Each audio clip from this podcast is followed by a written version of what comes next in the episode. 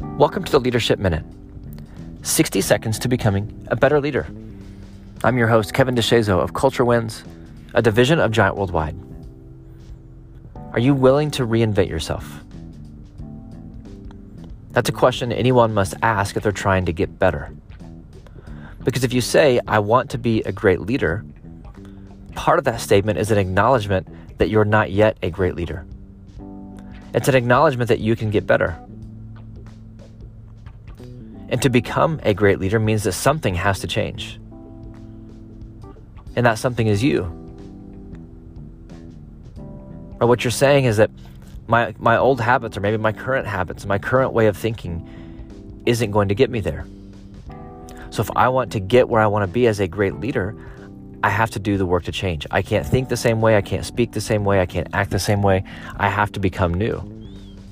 And I have to become new every day. And that's really difficult.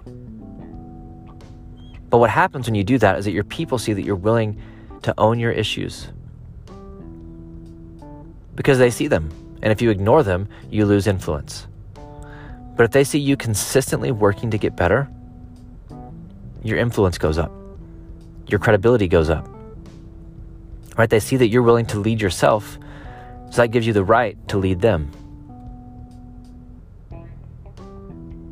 Then when they start to do the same thing, now all of a sudden you have a team of people who are reinventing themselves every day in order to get better.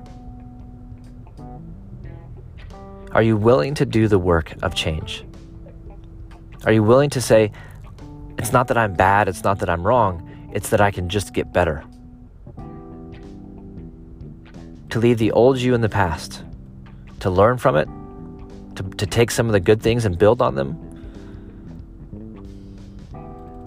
but to say, if I'm going to be a great leader, if I'm going to create a great team and a great culture, something has to change, and that thing is me.